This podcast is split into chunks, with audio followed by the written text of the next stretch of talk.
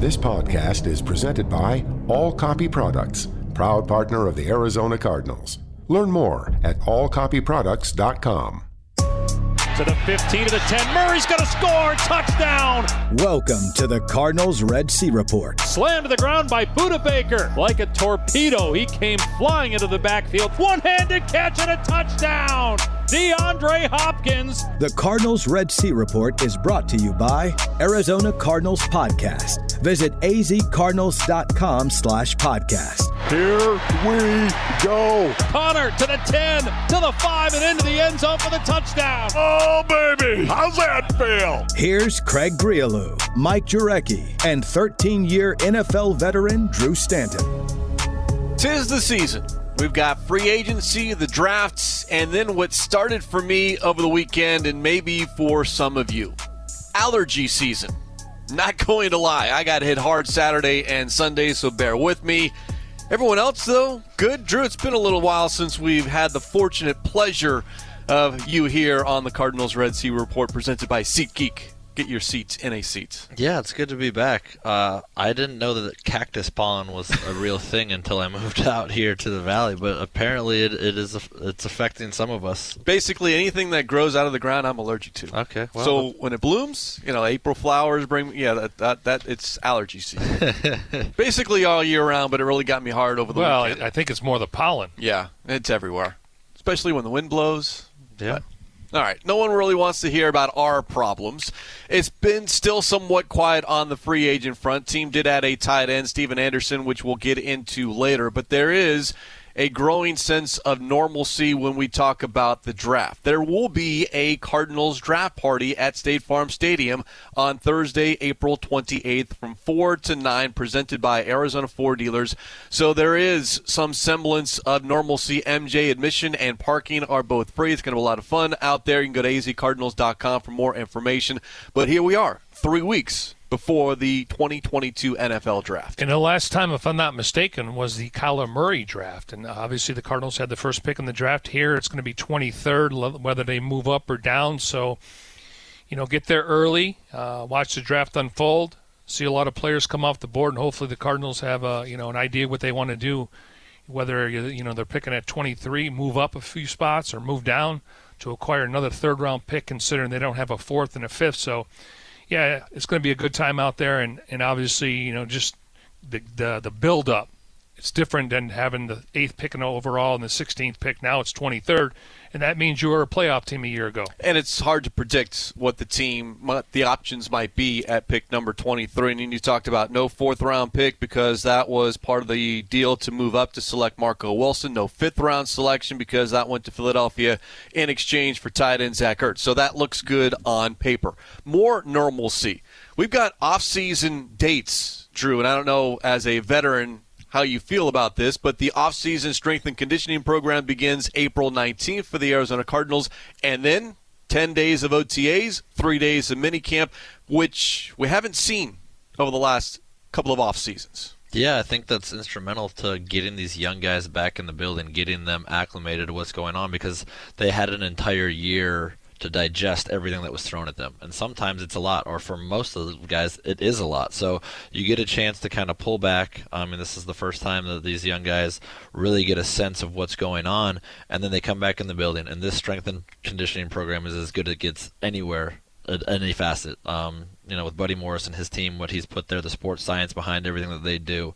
I mean, I, I wouldn't go anywhere else. I would come here year round because uh, to be able to have Buddy Morris, who was the strength coach of the year, at your disposal that you can walk into this building, you can do everything you need to do within the confines of the rules. It's pretty spectacular. And then you get into mini camp and you kind of start to crawl before you walk, walk before you run. That whole process of the build up the training camp for a lot of these guys because they haven't had that luxury. And now you can sit there and you can ask questions. You can be able to dive deeper into what's going on. But for some of these young guys that are going to be counted on to take you know instrumental steps for us to be where we want to be next year, they can sit there and see themselves on film Why did you do this? You can diagnose things. So it's such a valuable asset and tool if you approach it that way. If you just come in and say, okay, well, I'm here to work out, and then I'm here to, you know, get my little bit of money that I get, and then I'm going to go hit the golf course. Well, then you're missing the boat, and you're going to be in a really tough position come training camp because this is going to be a difficult roster to make. It is voluntary outside of the three-day mini camp, which is mandatory. But to the point that you just made, the approach that you make, individual approach on how you deal with this offseason. And I'll go back to someone that you're very familiar with, Matthew Stafford. We heard from him leading into the Super Bowl and in post Super Bowl the amount of work that he put in on his own and then the work with Cooper Kupp. Much of that work and the success during the regular season happened in the offseason, happened during these months right now. He didn't have to do it but he chose to, and obviously we saw what the end result was. Exactly. With expectation becomes preparation, and you realize these things, and there's lofty goals that everybody has.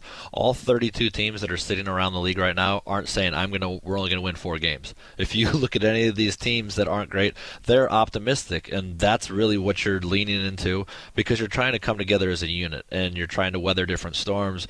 But the only way to to be able to do that authentically is by spending time together with one another. I mean, when I first got in the NFL, we started in the beginning of March, and it felt like forever just to get to training camp. And then training camp was more brutal because you didn't have, you know, the luxuries that you have now.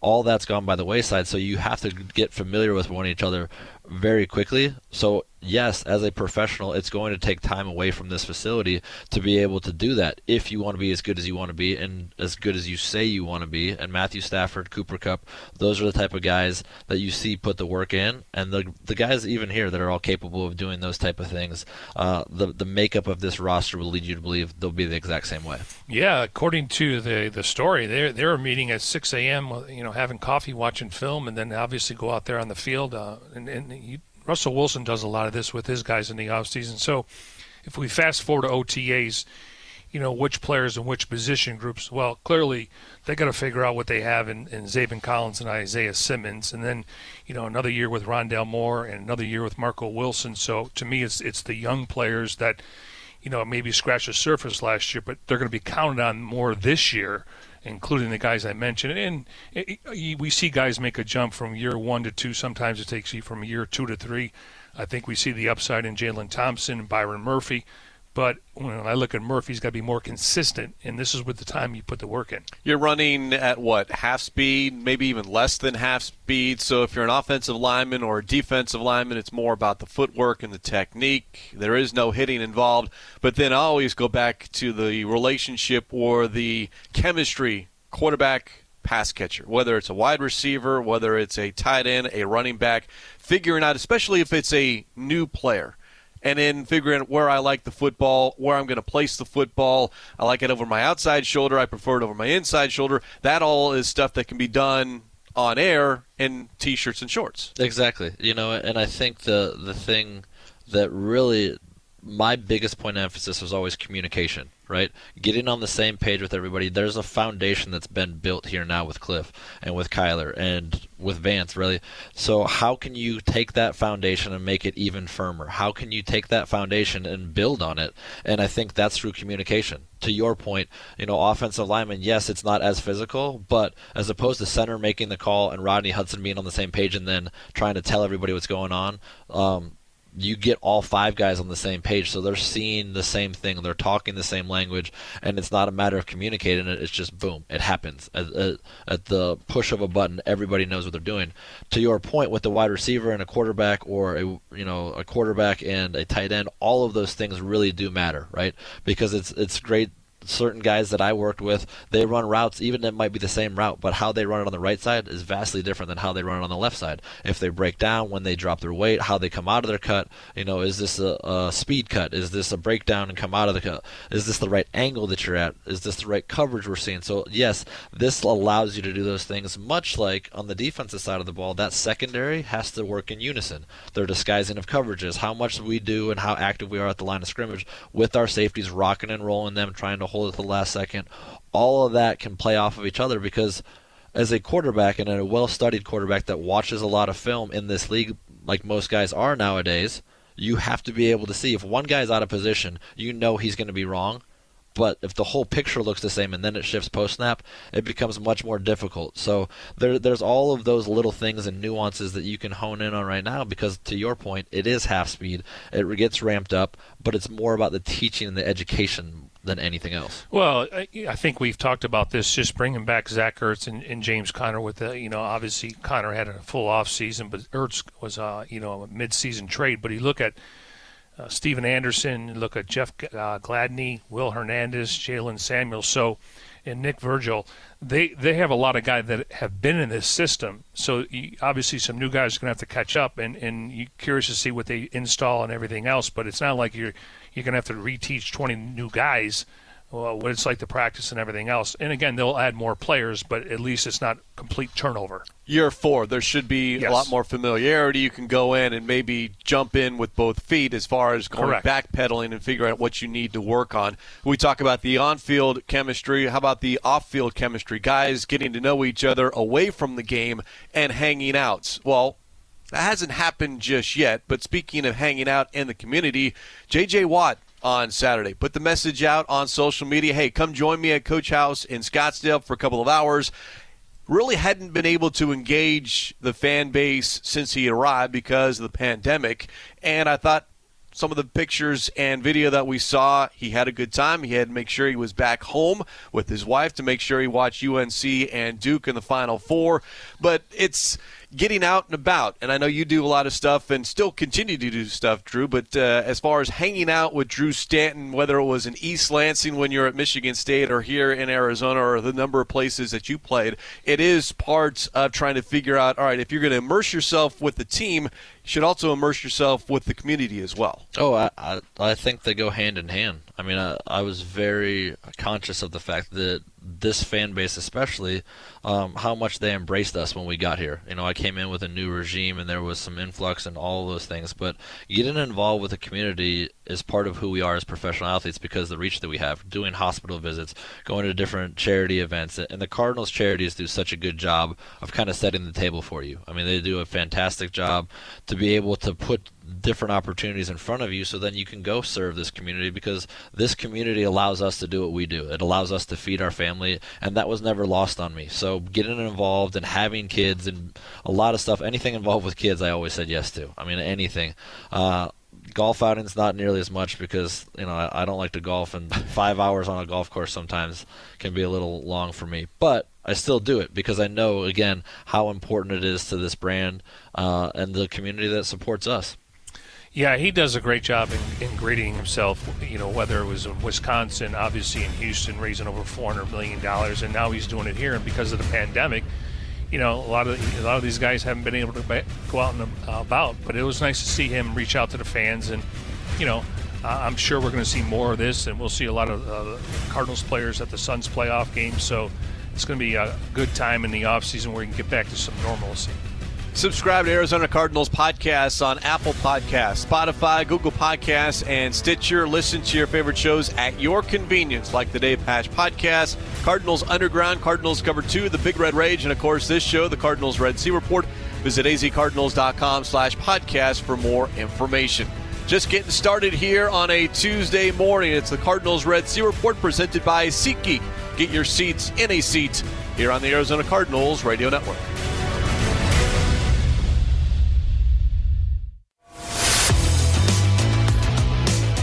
Second down and goal for the Chargers on the Eagle 2. Herbert under center. Kelly the tailback. Anderson the fullback in the eye. Rolling to the right is Herbert. He's got Anderson at the goal line. Touchdown! He's done a lot of the dirty work for this Charger team. A lot of blocking. He's played some fullback. He's lined up at fullback on this one. Great play fake by Justin Herbert, rolling to the right, and it was a race between Anderson and the linebacker TJ Edwards, and Anderson won. 16 catches, 165 yards, and one touchdown for Stephen Anderson last season with the Chargers. That play call, thanks to the Chargers radio network. And Stephen Anderson, now a member of the Arizona Cardinals, signing a one year contract. We continue here on the Cardinals Red Sea Report presented by SeatGeek. Get your seats in a seat. Craig Grialou, Drew Stanton, and Mike Jurecki talking about this tight end and what it might mean for this offense overall. Anderson, six 6'3", 230, 29 years old. Don't know a whole lot about Stephen Anderson, MJ, but again, you're adding a tight end to what this offseason has already done. Bringing back a Zach Ertz, bringing back a Maxx Williams. You got three other tight ends as well. Does seem seven tight ends versus six wide receivers on this roster at the moment maybe more tight end emphasis within the offense. Yeah, and you know you're bringing in some more experience. Uh, obviously, you had Demetrius Harris and Darrell Daniels, and those guys are free agents. We know how deep the draft is. I don't anticipate they would take a tight end in the first couple of rounds, considering you have Zach Ertz under contract. But you know, I, I think we're all kind of intrigued with this 12 personnel. And I was listening to Wolf recently, and he, he thinks, you know, possibly that they were going to run more 12 personnel. Maybe we could see Kyler Murray under center. Uh, he said he, he's just kind of connecting the dots, so to speak. I don't want to put words in his mouth. And that would be more of a deep dive why this team has struggled down the stretch. Uh, I don't I don't think it's just one thing. Obviously, you got to be healthy at certain positions, but I think they'll bring six tight ends to camp, and uh, obviously they'll, t- they'll take the top three. It is April, Drew. We've got five plus months before the regular season. But to MJ's point, as far as connecting the dots, what have they done in the offseason to this point to help Kyler Murray and this offense? It has been an emphasis on the tight end, less so on the wide receiver. Yeah, well, I think there's a couple reasons for that, right? When you look at a tight end, and we just classified as one position, but it can be broken up a lot of different ways. There can be a Y tight end, there can be an F tight end, where an F is more of in the backfield, more athletic type of a guy that's a pass catcher, something along those lines, versus a true traditional Y tight end, um, per se, like a Maxx Williams type of a guy that can run and block and do all this stuff. So you can move them around, but they're just kind of encapsulated in one position of tight end when you throw a blanket on all of it. So you know, a little bit different of a body type. Uh, again, and when you're trying to structure stuff in the offseason, you look back and, and you see what you did well, what you need to improve, and everything in between that. And so, in saying that, when you have to run the football, can you run the football? They were doing that earlier in the year. They were imposing their will at the end of games to close games out. They couldn't establish the run when they wanted to in the, the second half of the season, even when they made an emphasis of saying, hey, we can't get Kyler hit as much. We can't do all of these things so how do you do that? You give yourself flexibility within personnel groupings to say, hey, we gain an advantage here because we really like the fact that we can get him on the field versus him, or we want this type of defensive personnel on the field because they're going to match. They're going to stay in nickel even if we're in 12 personnel. So they gain an advantage there, or they stay in base, or whatever it is. So we gain a pass advantage. So it, it becomes one of these things where you just give yourself freedom to go down different uh, paths uh, when the time comes. Now, talk, we always been talking about under center and everything else, and we know that they run a lot of RPOs, pistol, zone reads. How will that affect his his skill set if he has to go under center, where you're basically when you're in the gun, you can see the entire field, but when you're in, under center, you got to turn your your back a little bit.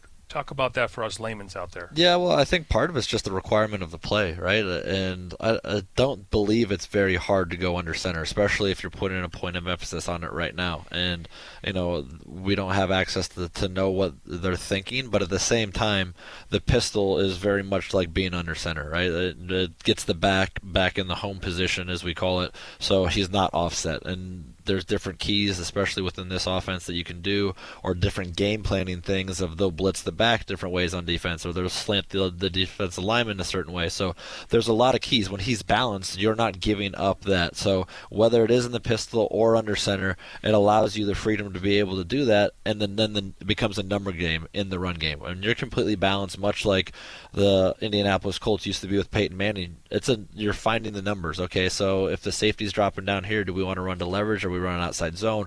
All of these little things, it gives you the opportunity to have the pencil last because then it puts the in the quarterback's lap and he can switch what side he's going to. It, it allows inside zones to then hit cutbacks, and, and James Conner has the ability to do all of these things as we've seen him do. So there's a lot of freedom in being under center from the standpoint it creates more balance, uh, but it's not a necessity by any means. Anderson again, 6'3", 230, spent the past three seasons with the Chargers. He's, as far as weight is concerned, he's more like Demetrius Harris, but not as tall. Daniels and Harris, both unrestricted free agents. mentioned Maxx Williams still coming off that knee injury. Don't know how healthy he's going to be. So some depth at the tight end position with the addition of Stephen Anderson. The other move that was made recently that we haven't had a chance to hear from you, Drew, is the addition of penciled in right guard Will Hernandez, who comes over from the New York Giants, comes in. Great history with Sean Kugler, and all of a sudden, a need at right guard has been filled. If, if nothing else in pencil, that you've got someone that you can plug in and now solidify from left to right your tackle, your guard, and your center. That's huge. I mean, I, I, think that was definitely a point of emphasis. And when you go get a guy you're familiar with, but also that started a handful of, I mean, it's however many games he's had, he's been not only in the league for a while, but he's played in a ton of games. He started again a bunch, bunch of games, and he's seen a ton of football. On top of that, knowing him, just the perception of him throughout the NFL, he's got a mean streak to him. He's got a demeanor to him, which I think is so important for offensive linemen to have because he shows up and he plays football and he protects his quarterback. And when you have guys like that that are in front of you, everybody around kind of carries that torch a little bit more. They they have that demeanor about them where they play with this edge.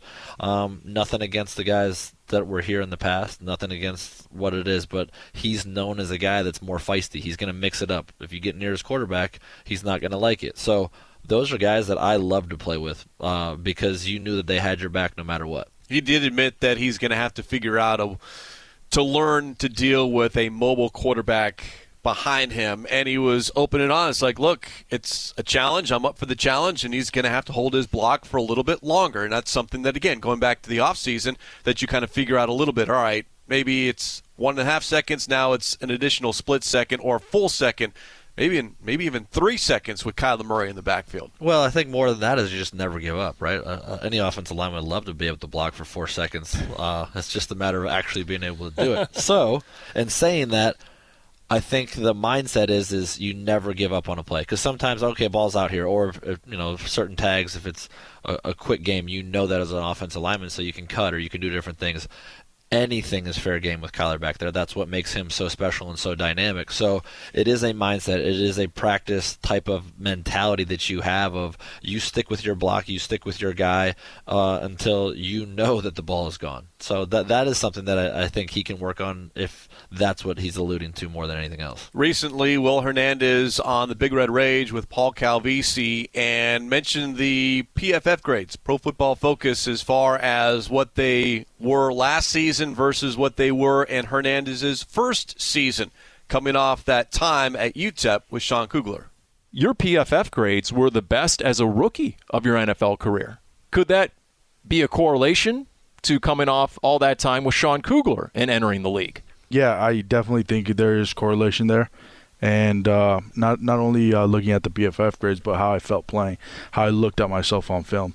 You know, there was a lot of Kugler on the tape, um, as you could say, and uh, yeah, and as you know, as the years went by and stuff, you know, uh, Kugler thing was always there, but you know, it wasn't as repetitive, and you didn't see it every day as I did when I was back at UTEP. So, um, but yeah, definitely some correlation there you know, you look at it, and he mentioned also with uh, on the Big Red Rage that he went through four offensive line coaches. They fired the coordinator and Jason Garrett. They fired the the head coach at the end of the year. I mean, so uh, obviously Daniel Jones been turning the ball over. They they can't run the football with, with Saquon Barkley. So there's a lot that goes into it. But the fact that he has started at right and left guard, that can go a long way. And, and to me, the sweet spot when you're signing free agents, he's 26 right now. He'll be 27 when the season starts, and, and that's what you want to get.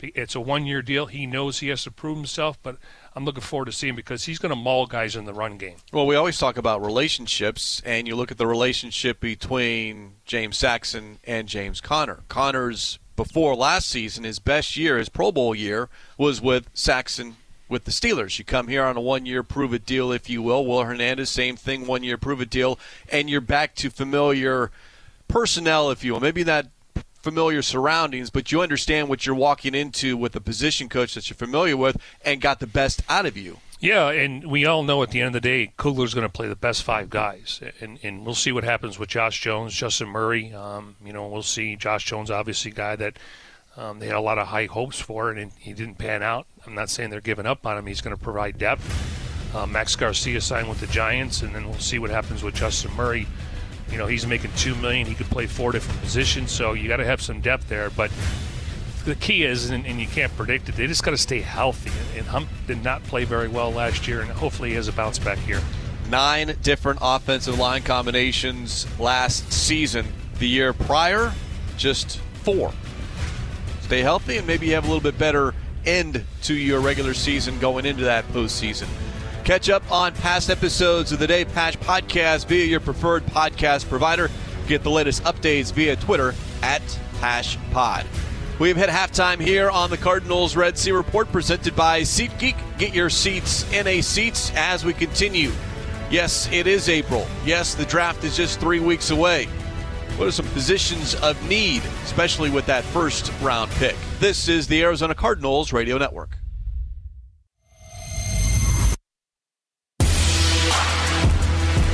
Hands it off. No running room off the right side. In fact, a loss of two on the play. Zaven Collins, the first guy there. And that is a big man coming down from the weak side, shooting the gap. Zaven Collins again. Throws over the middle, tipped into the air and incomplete. He was going for his tight end. Pass was off the mark. Zaven Collins had coverage that time, and it's fourth down. Zaven Collins bats that ball into the air with all of that great length. Use check in motion. It is a quarterback drop the middle. Lance's hit, drives the legs forward. Going to be close. The 49ers are short. Zaven Collins with the tackle. Zaven Collins, the rookie, at 260 playing downhill, came in and laid some lumber, baby. Didn't see a lot of that out of Zaven Collins in 2021. The hope is we see more of that in 2022. That jump from year one to year two as we welcome you back here to the Cardinals Red Sea Report presented by SeatGeek. Get your seats in a seat. Craig Grialou, Drew Stanton, and Mike Jurecki. Zaven Collins, last year's number one overall pick. The year prior, Isaiah Simmons, the number one overall pick as far as the Cardinals' first round selections. Back to back years now, MJ, you're going inside linebacker. Isaiah Simmons, we did see that jump last season, but I think now with a full offseason that even Isaiah Simmons hasn't had, you get these guys in this building and they are able to figure out what we did right, what we did wrong, and really be that two beautiful trees, as Steve Keim and Cliff Kingsbury described them, together on the field because we didn't see it a lot last year. Yeah, and you know, I, I wonder. I think it was you. You had the stat of Pro Football Focus had him lining up at five different positions. I get the impression maybe that should maybe go down to three. And I think they. I don't know if he'll ever rush the passer, but they want him on the edge, where he can cover the in the flat, and make tackles in the open field. And then Zaven Collins is going to have to be your thumper uh, when it comes to the uh, the run game. So it'd be curious to see. How, and then what do they do with uh, uh Nigel Verl? Um, Nick Vigil. Nick, Nick, Vigil, excuse me. Yeah, what do they do with him? Is he more of a, a rotation guy? Is he going to be on the field? Because I think if you look at Isaiah Simmons, slot corner, inside, and then he can possibly cover tight end. So I, I would think they would maybe tail back a little bit, maybe not so much on his plate. Isaiah Simmons, according to Pro Football Focus, five different positions inside, outside linebacker, slot corner, outside corner, free safety. Zaven Collins last season did see a lot of time late in the year at outside linebacker. Drew is at, at that point now with two young kids that you, all right, narrow down the focus so they just figure out, all right, this is what I, this is not my full sole job, but at least not try to throw so much at them. That's interesting. The five different positions of inside corner and outside corner of like it's man to man. So he's just following his guy. But Pro Football Focus has something figured out because they're doing a good job of getting everybody to buy into that. So, uh, yeah, I think you let those two guys. They're so freakishly athletic, right? Is I think it's hard and we'll talk about a little bit later. But those that's a hard position to step into as a young guy because there's so much thinking and processing that you have to do, and then also communicating. So not only are you diagnosing what the offense is doing, you're communicating, you're adjusting, you're adapting on the fly.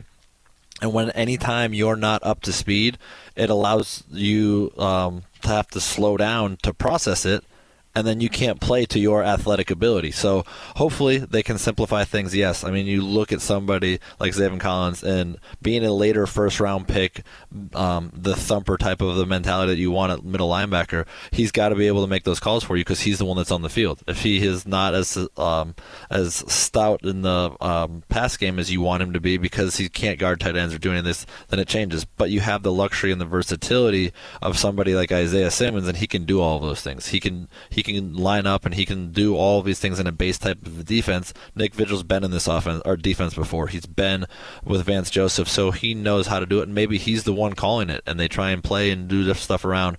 You can get creative with those three guys on the field if you don't have a pass rusher. If you don't go out and get somebody to rush the passer on the edge, because both those guys, those two young guys, can then be athletic and they don't have to think. They don't have to do anything except for go, okay, beat that one guy across from you and inside, outside. As long as you you find your gap, it's going to give you more freedom to do that. So uh, the versatility that potentially exists there uh, is what you want because those guys have to be on the field. They weren't on the field in the, in the latter part of the year together, which is when you're talking about back-to-back first-round picks investing that much draft capital, it's a must moving forward. Yeah, you don't want that investment on the sidelines. They need to be on the football field. So the question is, all right, how do they get on the field more often? Rob Fredrickson, a guest of the Big Red Rage recently on what he thinks could help Collins and Simmons that interior defensive line, because the Cardinals were getting gashed last year. Let's let's be honest uh, in the run game. Mm-hmm. That would benefit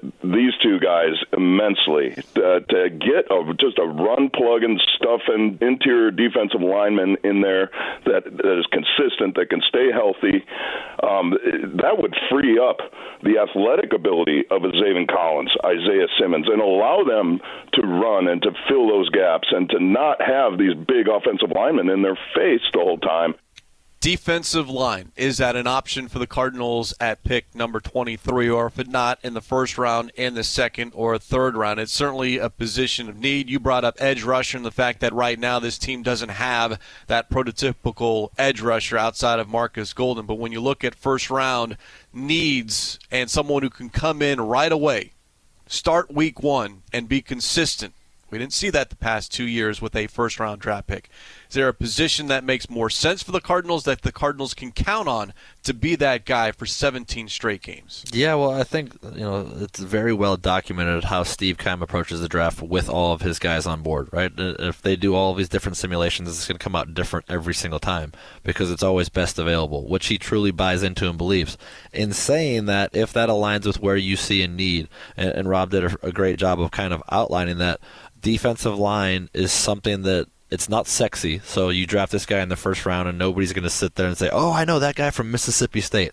But if he does his job, it allows everybody else around you to be better at their job. And when you've invested that much in the in the second line of defense, if you will, at linebacker, you want to make sure that first line of defense is as stout as possible. And those guys are grab any guys that are there and taking the ability for guys to come downhill and run downhill at the linebacker position in the run game, being able to diagnose things because they don't have to worry about it those defensive linemen are crafty. They know how to do it. And, and again, the edge rushers, all of those guys, you've got to be smart, especially in this, how, how much guys are dropping out and doing different stuff. You can't just plug and play a guy. So the middle uh, to late round picks of the first round get kind of tricky because where do they fit into what you want to do? Because a first round pick is a first round pick. You you don't want to miss on those. You want to be able to put those guys in and, and be able to benefit from having them right away. And that's not always the case, but but a defensive lineman can do that, and hopefully the that's the case come this April. You know, we, I think when you start looking at how you build a roster, obviously they start with quarterback, left tackle, pass rusher, and then corner. But the impression I get from Steve is they want to be better up the middle. Okay, and so you look at you know Devonte Wyatt from Georgia. I mean, he's a, he's he's a really good player. Jordan Jordan Davis from Georgia. So I mean, depending on if they don't get a uh, wide, if they don't resign AJ Green or another wide receiver, then I would think wide receiver would be in play. And then do they go for a pass rusher? According to Dan, Daniel Jeremiah, there are 20 deep. So do you find one in the second round? So it's going to be interesting who's on the board and what direction they go at 23. Um, but they got to get they got to get a big run stopper in the middle. And I think we all focus on the pass rusher, but teams were running right up the middle on this team, and you know, Zaven Collins is going to have to go through a lot of uh, trials and errors because Jordan Hicks was making those tackles five or six yards down the line of scrimmage. Yeah, uh, that's a great point because they made a point of emphasis last year to solidify the middle for Kyler, right, on offense. And they also made a point of emphasis to get the middle right between the safeties and the linebackers. So the next piece of that would be the interior defensive lineman. And look, you're in a league where there's three teams. They are run first. They are trying to run the football. They stick with the run game. You've got to be able to do that because even in that Rams game, you know, they started kind of breaking off these chunk type of runs. If you have a guy that allows you to get downhill and puts them behind the chains, you're going to put yourself in a better position. So whether or not that guy's out there, I'm not that well studied uh, to be able to tell you the defensive linemen that exist out there because maybe you can get them in the second round, maybe you can get them in the third round. These space eaters that have the ability to do that. Because uh, if you feel good about maybe a corner or maybe somebody like that, where guys aren't going to have to think as much and be able to play and rely on their athletic ability, it's better. But as far as wide receiver, that's another tough position to come into because you have to be able to identify coverage in Kliff's system. You have to be able to identify hots and sights and all of these different aspects that we've seen some of these guys that we've drafted high in the past not be able to make that jump right away. And some of them are still on the roster. So Rondale Moore, you're looking for more from him. Andy Isabella is still on the roster right now. Guys that you would love to see kind of step up to the plate because it is hard. It's something that's asked of you and it's the thinking portion of it, but then there's the physical portion of it. And when those don't allow align correctly, you're going to struggle, and then your confidence starts to waver. No, I think you bring up a valid point because in, in a receiver in this offense, you got to be able to recognize coverage because you got to change your route, and the quarterback's got to trust you. When you look at a plug and play guy, uh, edge rusher or defensive line, a little bit easier to, yeah, translate, to exactly. translate. Yeah, that's that's. I mean, that's how I see it in my eyes, and, and the proof's in the pudding from what we've seen. Um, the last couple of years here. So hopefully that can change, and those guys that are on the roster can step up because there's open. There are a number of needs. It's just a matter of how you address that with respect to the draft. First round, second round, or third round.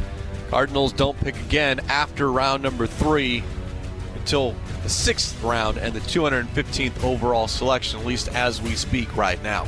Check out season one of Cardinals Folktales on our official YouTube channel, youtube.com slash azcardinals. Get the story behind the stories from several remarkable moments in Cardinals history. This is the Arizona Cardinals Radio Network. Snap to Rogers, drops back, he's in trouble. Rolling left, being chased, gets hit, launches it, middle of the field. In the end zone, it is Oh my goodness, it's caught! It's caught for a touchdown! You can't be serious! A touchdown for Green Bay! Oh my goodness. There are no words. It, it was like a, a, roller coaster. So at the end of the end of regulation, you're like, two Hail Marys? Right. Two right. Hail Marys? Are, yes. are you kidding? Bethel, what are you doing on the first one? I knocked that ball down on the second one. So like you're just so dejected.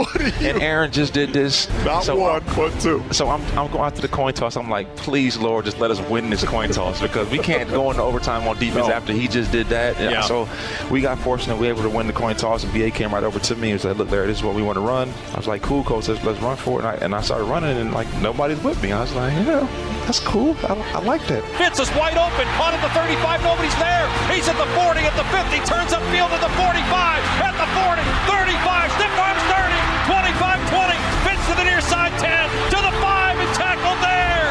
Oh, baby! Carson Palmer saw Larry Fitzgerald on the other side of the field and threw it while moving on the run. And then Larry Fitzgerald, the legend, took over and did the rest. I told Wolf I actually phoned up to the to the box right when overtime was starting. I told him, listen, I'm gonna go to the left. I'm gonna break a few tackles. I'm gonna get tackle to five. So get what you're gonna say prepared. So you so you look good and this soundbite can live on forever. And, and, and you hey, you took the advice and you ran with it. Snap to Palmer, rolls out, and it's a pitch to Fitz running straight ahead into the end zone. The shovel pass for the touchdown of the win. The Cardinals advance to the NFC Championship game on a shovel pass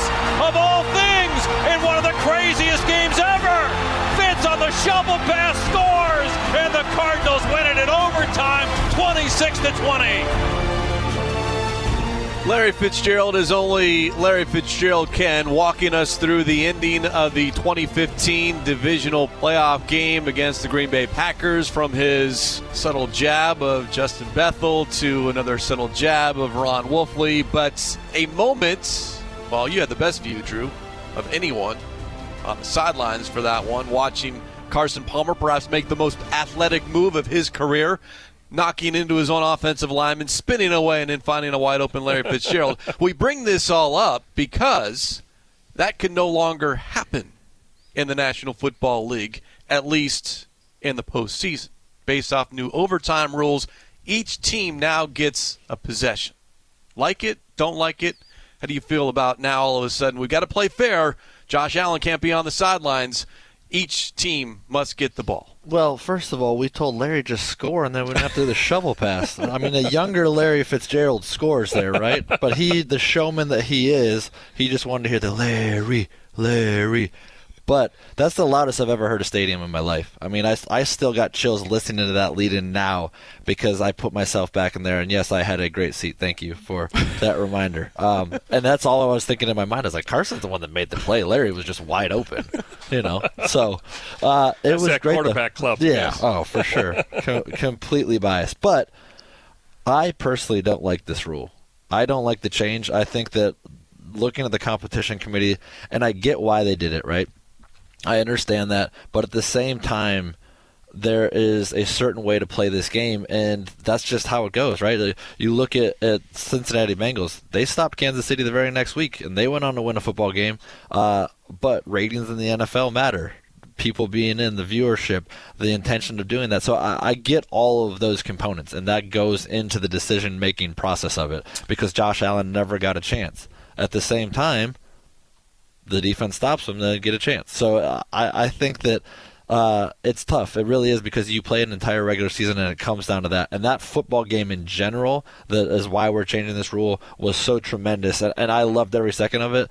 Unfortunately, it came down the way that it came down uh, because Kansas City was playing so well um, that, that it didn't allow them a chance to do it.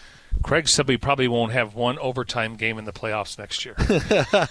All this talk about trying to make it fair, there will not be a single game that goes into overtime next year in the postseason. Regular season rules stay the same as far as overtime. All right, let me ask you this. So if you win the coin toss, you take the ball, or uh, you defer, and the other team scores a touchdown, do you go for two on the other end? How do you think the analytics? You're a big fan of that. Yeah, well, no, I mean, uh, it's all going to go into play of it, right? You might have the percentages already, um, but uh, no, I, I do think that's it. Uh, my mindset, being an offensive player, is I want the ball regardless. It does not matter to me because all of a sudden you put them on their heels and it becomes a different mindset. Uh, there's the flow of the game you take into consideration at the same time, and depending on the structure of the team, if you have a great defense that you want to roll back out there, like Larry said, like we didn't want to throw that defense back out there. You know, Justin uh, did everything he possibly could, but just didn't make those plays, and some of those guys are gassed. All of that is taken into consideration, so you can't just sit there and say it's cut and dry. But I would want the ball in my quarterback's hands, leading down the field, doing all of these things uh, on the onset because I want to be the aggressor. I mean, even in the regular season football game, if I won the coin toss, I would never defer.